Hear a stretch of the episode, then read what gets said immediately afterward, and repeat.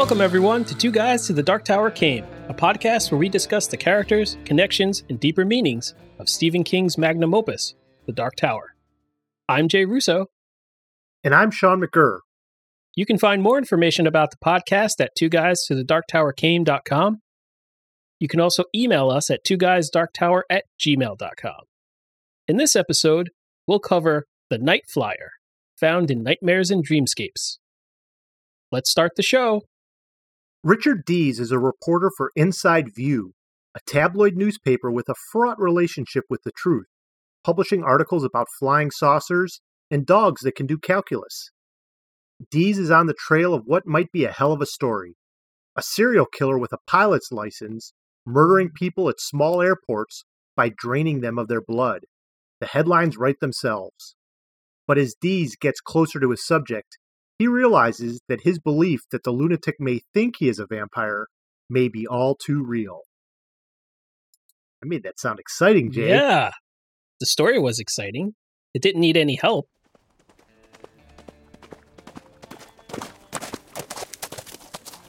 Greetings, constant listeners. Want to support the show? Check out our Patreon page to learn how you can access exclusive content. We've set up three patron levels Apprentice, Gunslinger, and Quartet. Each level provides rewards as a thank you from us to you. Find out more information at patreon.com slash two guys dark tower. Thanks again for being a loyal listener.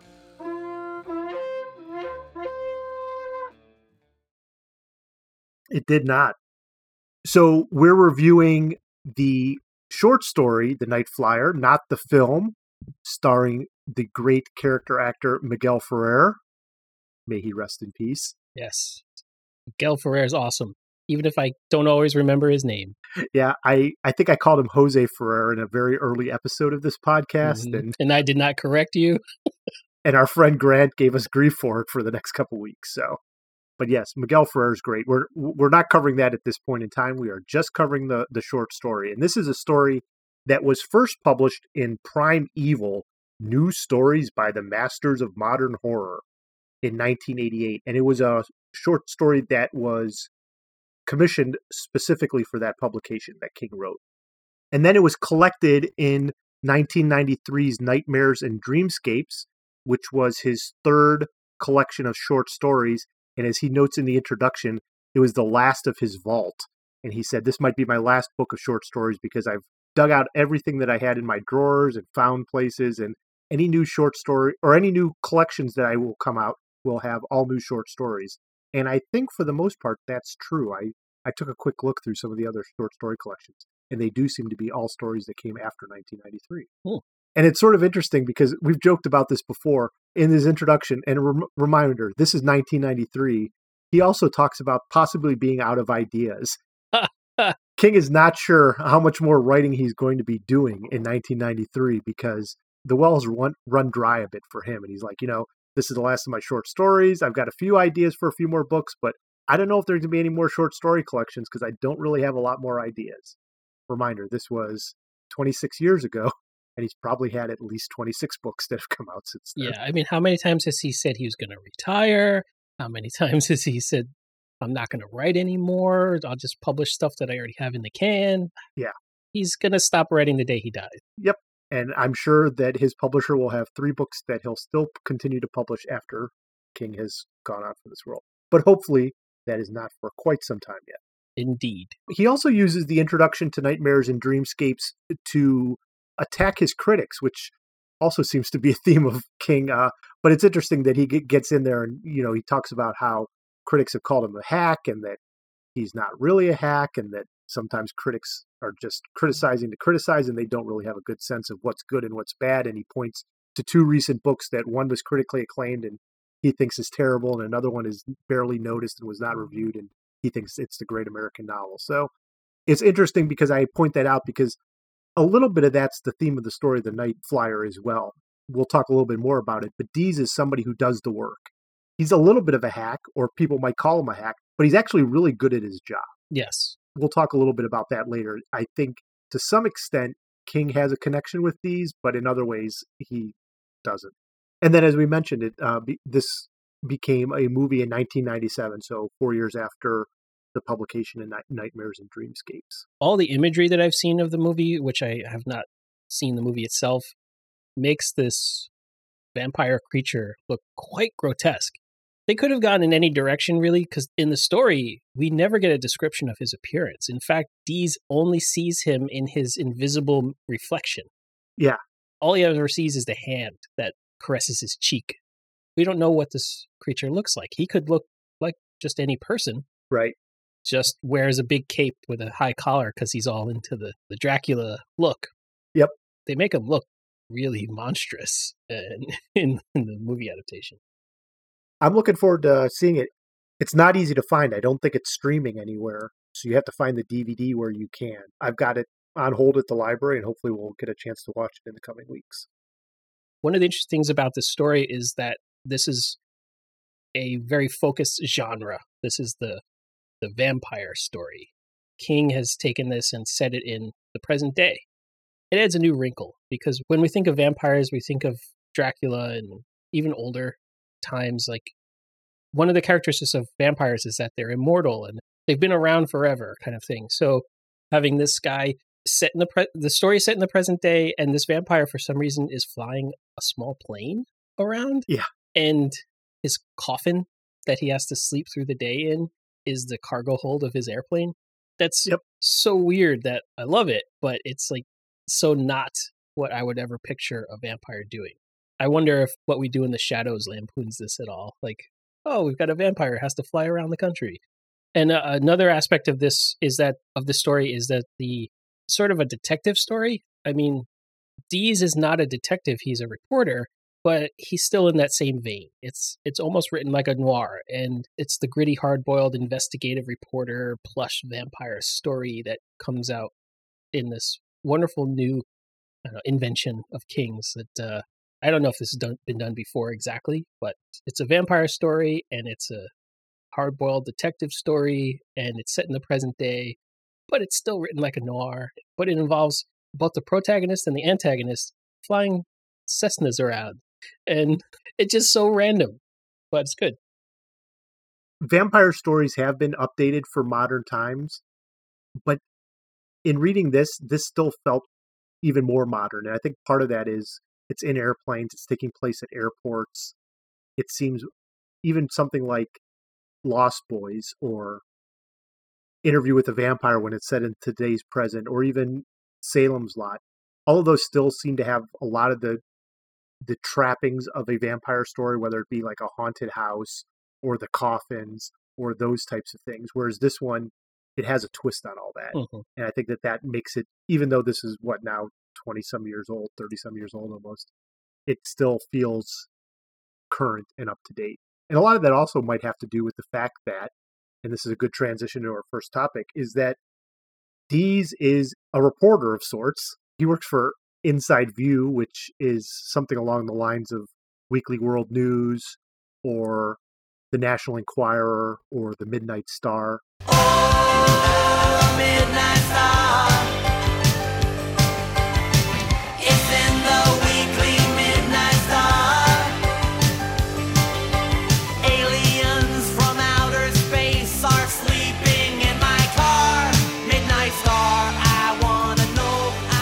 In that it's just a hacky newspaper, right? Like yeah. it's got these stories that are unbelievable and off the and we still have those today. Bat Boy strikes again. Exactly.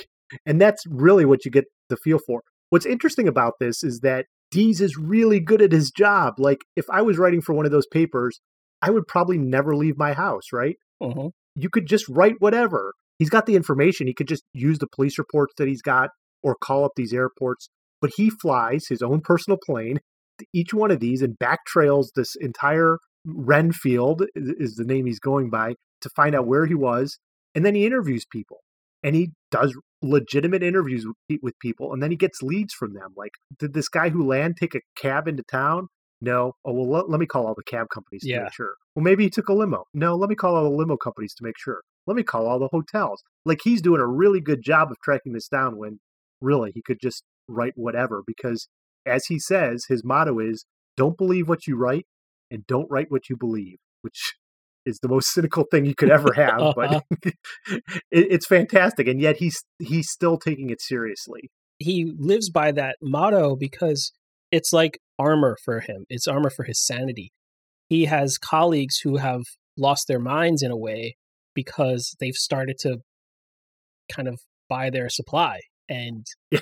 he's saying, I can never write anything I believe, and I can never believe anything I write, and that that's where I will stay on an even keel. I'll, it'll separate me from the craziness that my newspaper publishes. Right? Yep. The story is just him realizing he can he has no choice but to believe.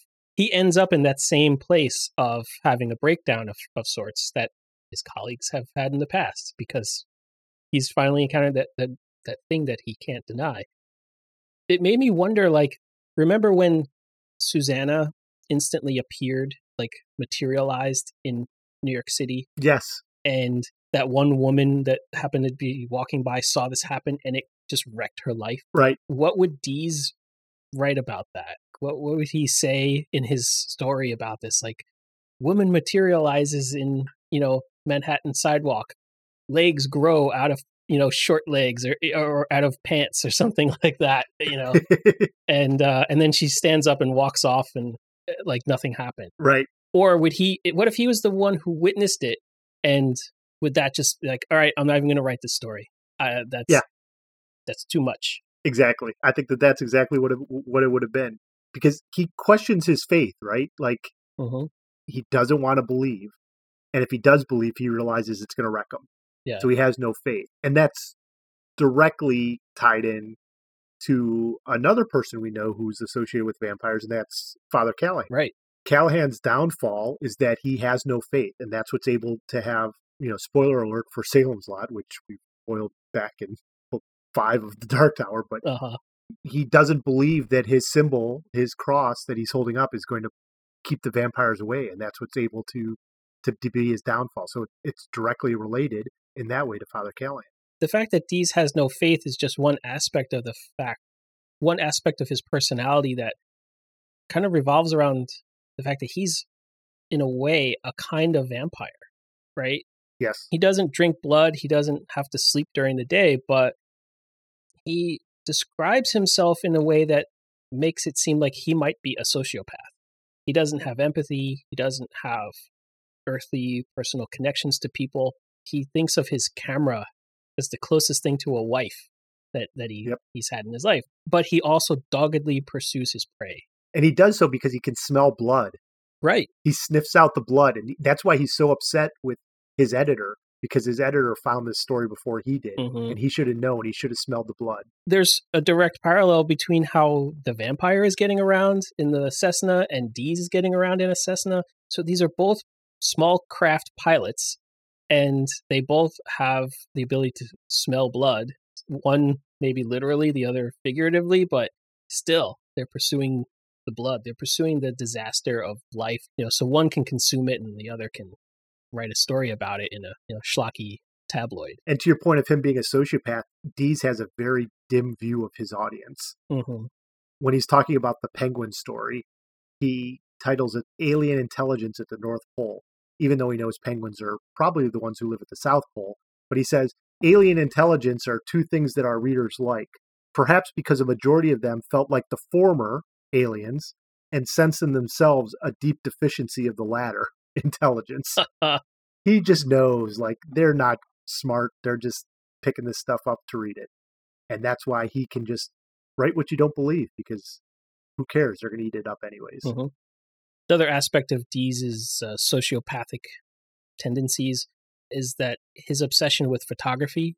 He wants to see his subjects like truth, and there's something that he likes to capture in his photography that reminds me of a handful of serial killer characters that I've come across in TV shows and movies and books where they connect to their victim through photography and they often photograph their final moment of life or something along those lines. It's like, okay, the only way I can get you to give me the portrait that I want to capture is your the suffering of the last moment of your life or something. So, and I I kind of feel like Dees could, with just the right push, just the right experience, become a serial killer because he has all these skills and he has access to things like a plane and he he knows how to you know schmooze his his interview subjects right? And maybe this experience with the vampire like Dees might end up the next chapter of this story that king didn't write like is Dees the serial killer going around town on his airplane killing people. Yeah. And did the vampire frame him? Because he's stuck there with a bunch of dead guys yeah. and the police are coming in and he's got no evidence that he's not responsible. He's been to all the places where people have died, mm-hmm. and he's the only person there. So he's going to have a lot of explaining to do uh, when those police show up as, as to what's going on because his film's been ripped off. He's got no can't point to anything. So yeah, Jay, this is not any sort of direct connection to Dark Tower as far as we can tell, but there's still a little bit of Dark Tower thinnies here. I think. Yeah, I think through the transitive property, we can come up with a couple of thinnies. For example, we've got vampires. Callahan messed with vampires, and Callahan's in the Dark Tower. So that's a thinny, right? That it works for me. Another sort of a roundabout connection is that Richard Dees, who I keep wanting to call Rick Dees, but he's not the DJ from the 80s, made a brief appearance in Stephen King's novel The Dead Zone. So this is a character that stuck with King, and he's brought back for his own uh, starring turn in this short story. Yeah, that's pretty cool. So if we figure all this out, like it really is the Stephen King multiverse. All these things are connected. Yeah, I think if you think about it hard enough, you can find a Dark Tower connection in every one of Stephen King's books, right? Yes. Well, this one was also written by Stephen King. Therefore, it's a Dark Tower connection. And then within the world of these vampire stories, there's a connection between this and Popsy, which follows immediately after, I believe, in Nightmares and Dreamscapes. So King has said in the endnotes Is the little boy's grandfather the same creature that demands Richard Dees open his camera and expose his film at the conclusion of The Night Flyer? You know, I rather think he is. Yeah. So he's saying, without directly saying, that Popsy is the Night Flyer, who was Dwight Renfeld, uh, Renfield in the in the Night Flyer. So even more connections, right? If Popsy and Night Flyer have the same vampire in it, just building the, these worlds. Like I was waiting for like when I was reading Popsy, I was waiting for like uh, his plane to land, but there is no plane in Popsy, so there's no plane. No. Yeah. I will say, in reading that note, Jay, that notice he doesn't say that the grandfather is the night flyer or the grandfather is the title creature of the night flyer. He says the grandfather is the same creature that does this at the end of the night flyer. It almost made me wonder if the night flyer is a dual title i think as we're reading the story we're meant to think the night flyer is the vampire that's going around killing people. Mm-hmm. but i think we could also see and this gets back to the fact that Dees is very much like a vampire, that he is also the night flyer. In fact, when yeah. we see him flying at the end of the story, chronologically, he is flying his plane at night and the lights are going out and we have this dramatic thunderstorm and almost crash. So I think the Night Flyer is a dual dual title for either one of these characters. Yeah. That also like adds another layer to the title of the story. Like Night Flyer is one who flies at night and also like flyer as in pamphlet, so kind of like a connection to the tabloid. Uh, you know, so it's it's the tabloid that only gets printed in the the shadows of, of night kind of thing. Yes. So and now it's also maybe Dees is the the night flyer because he flies at night. It's all there. A lot of layers. Be crafty there, King. Another very loose Dark Tower thinny uh, is that Dees had crafted this name of the Night Flyer for his headlines. Yes. There's a line that, that says, Dees had a name all picked out for him. It burned in his mind as a valuable coin might burn in a man's pocket. Or like a skoldpadda, right? Oh. Ah, you know, that, that turtle had a lot of power. That just, that valuable coin and the, the magical turtle, it uh, connected in my mind. So, yeah. Thinny? It's a thin one, but I'll give it to you. One more thinny is that Popsy's green eyes suddenly turned as red as blood roses. Blood roses, you say? like the Can-Ka No Rey. Oh, Ooh. King likes to talk about these blood roses, blood red roses. So so the thin, thinniest of thinnies, but they're they're there if you if you look hard enough. We don't have to look quite as hard for fun stuff, though, Jay. no, this is chock a block. I mentioned before how King had reused the character of Richard Dees from the Dead Zone into this story. It's also interesting that there is another writer, Kim Newman, who used the character of the Night Flyer as well as the character of Rainbird from Firestarter into a his own short story called "You Are the Wind Beneath My Wings." I have not read that story, but it's sort of interesting that he he pulled two different Stephen King characters into his own book. Can you do that? Like, can you just get out your word processor and use a character from somebody else's book and then write your own story with it? I'm guessing he probably got King's blessing. Okay. Seems like a copyright violation. One item of fun stuff in this story is the Asshole Brothers of London, where the editor Morrison buys his tweed jackets. I just, uh, I love that. Like, like Dees hates this guy so much. He's like, you probably buy your your suits at the Asshole Brothers in London. So I mentioned that this story was written originally in 1988 and then republished in 1993. This version references Danny DeVito as the Penguin in the Batman movie, and also that Magic Johnson had AIDS. And neither one of those was relevant in 1988. So King must have done a little bit of light revising between the original version in 1993. If anyone wants to take a look and compare the two to see if there are any other significant changes, uh, I'd be interested in it, but not interested enough to do that work myself. Seems like an unnecessary revision. I'm curious what he changed it from. I don't know, the Danny DeVito thing, Yeah, did he make like a? Now I can't remember the guy, Burgess Meredith. the Burgess Meredith joke, and then the Magic Johnson AIDS thing. I think he probably just added. I mean, I don't know. Some enterprising listener, go out and go out and do that comparison. Tell us what you find. I guess I'm I'm revealing my immature tendencies here. First, it's the asshole brothers of London, and then the next fun stuff item I wanted to call out was the line. Most of the time, old Claire wouldn't say shit if he had a mouthful. I love it. I, I, that's that's one of those ones I got to work into my own rotation. Well, that guy, he wouldn't say shit unless he had a mouthful, or even if he had a mouthful. Something else I wanted to talk about in our fun stuff section is the physics and I guess biology of the vampire reflection.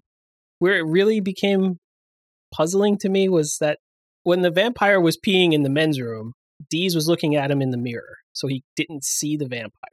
All he saw was urine appearing in the urinal. But he didn't see the arc of the stream. He only saw once it had hit the porcelain.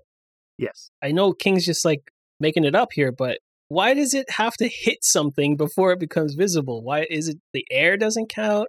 I don't know. It just why there? Why doesn't it just stay invisible? It also made me wonder why are his clothes invisible? Dees could see right through the entire vampire because he was seeing his reflection. Is it the vampire who's invisible, not his clothes?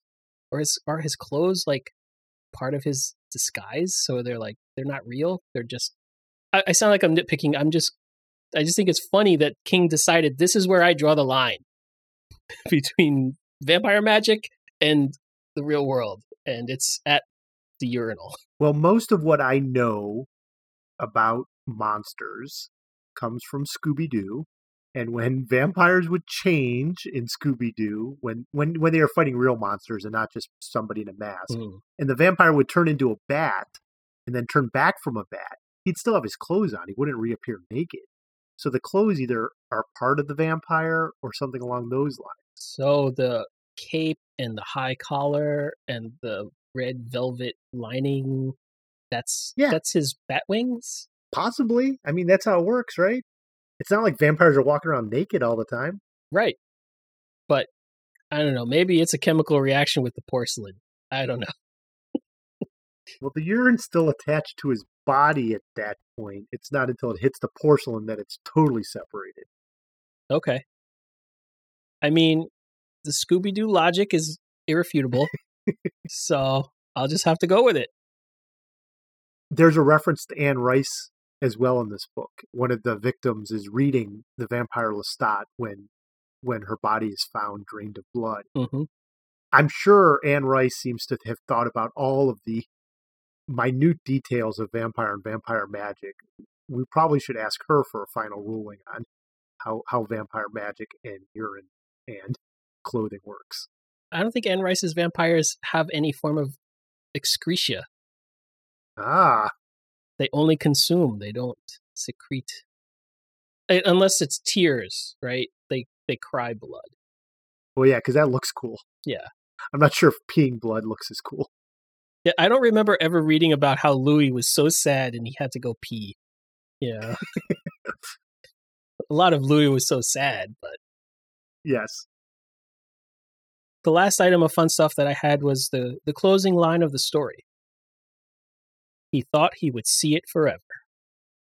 So basically, Dees is going to be haunted by the vision of piss in a drain.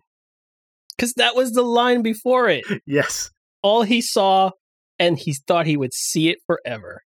Like, okay, that's that's quite the haunting image. Just piss circling the drain. Damn. I don't think there's anything more we can end it on except for that, Jay. So, on that note, that's all for this episode of Two Guys to the Dark Tower Came. Thanks, Jay. Thank you. Links to all of our contact information is available in the show notes. You can email us at two guys dark tower at gmail.com, and our Twitter handle is at two guys dark tower. You can also find us on our Facebook page at facebook.com slash two guys dark tower or join our Facebook group at facebook.com slash group slash two guys dark tower. If you like the show, please rate us on Apple Podcasts.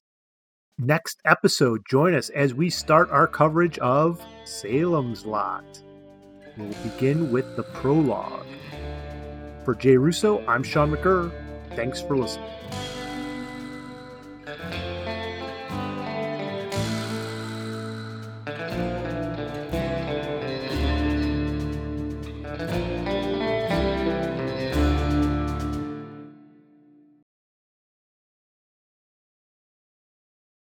Episode 69. Nice. Nice. We're keeping it really mature here.